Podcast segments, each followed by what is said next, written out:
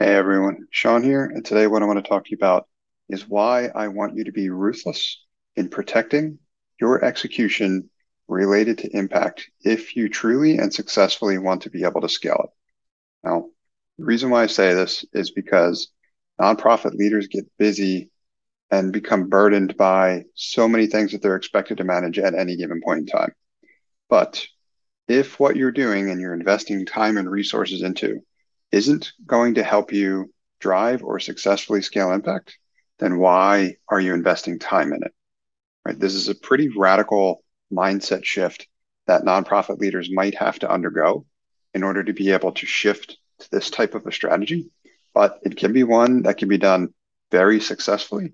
And we've seen many examples of that in books like Forces for Good, where they follow the leaders of a dozen large nonprofit organizations that started small and rapidly scaled impact over a relatively short period of time. It was strategies like these that enabled them to be able to do that, where they were very protective over their time being invested and focused on execution, but everything that they were focused on being related to helping them successfully achieve a greater level of impact. At that point, none of the other things that you're potentially investing time into, if they don't drive impact, are really all that important by comparison. But again, this is a big mindset shift. In the beginning, when you try to do something like this, or you try to nudge any of the members of your team in this as a direction, it'll be relatively uncomfortable for them. So you might get some resistance, some pushback, some questions. People may appear to be experiencing a little bit of discomfort because it's a shift potentially in terms of the way they've always been doing things. So you the very foundation or the core of what it is other members on the team in terms of how they've done work before may be shifting under them ever so slightly. And that is a scary feeling or scary proposition for someone who has always held that as a constant. It's always been a consistent foundational kind of element for them.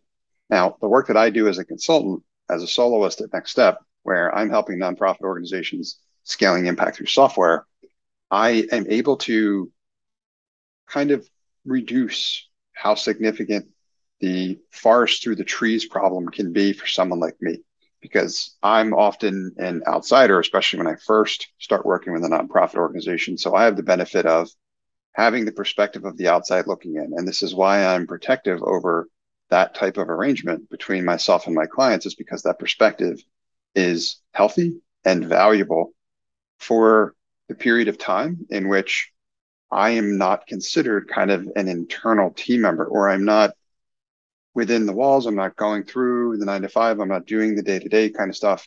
I'm able to kind of have that outsider perspective and see with relatively unbiased or take an objective approach and ask questions like that. And it's not as jarring for an organization because I'm an outsider, right? So they might just be thinking, well, he doesn't get it. He doesn't understand how things work here that's probably not necessarily the case in almost every instance it isn't but they're more open to that kind of feedback under that type of an arrangement. So i've been there plenty.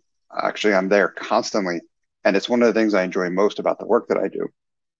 What i'm trying to share with you is that you can achieve the same mindset and you can do so as a leader in a nonprofit organization anywhere from if you're just starting with the organization all the way to and through if you've been with the organization and you want to shift your mindset because you really want to help your organization make greater progress in trying to scale impact. This is a strategy that can work very effectively, but it's got to be one that is done confidently. And you have to be able to explain to the members of your team why this is so important and why you're doing it. Now, despite all of that, what might become discomfort for the team in this kind of more of an aggressive or direct shift in the beginning. Ultimately, when the results materialize and your efforts pay off, that will speak volumes and it will connect the dots for everyone that might have been cautiously optimistic all the way to and through skeptical that this new direction or this push is ultimately going to lead to results. That's why it's also very important for you to share those results with your team. And you can also go back and you could say, hey, remember when we were deciding whether or not to go left and go or go right, and we had always traditionally gone left, and this time we went right, and there was some skepticism or some uncertainty from people when we were deciding to do that. Well, here's why we did that, and here are the results. Right, this for us is what we are actually trying to do. Right, We're not trying to hold as many meetings as possible, right? We're trying to cure childhood illiteracy or trying to pull people out of poverty, right? That's the mission of the organization. You know, yours, your results may vary depending upon what your mission is, but there's a lot of organizations that get bogged down by some of the output related stuff and aren't focusing as intensely as they should on the successful outcome component.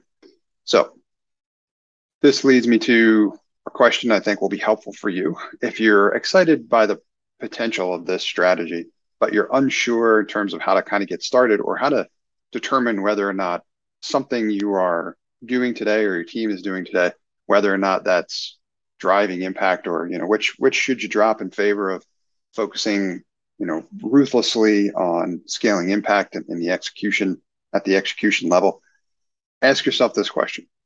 Whatever it is you're considering, X, Y, and Z, do these things drive impact? Do these, does focusing on these, does investing time and resources on these, does it have a direct correlation with us spending time on them, time and resources, investing in them, and it driving impact?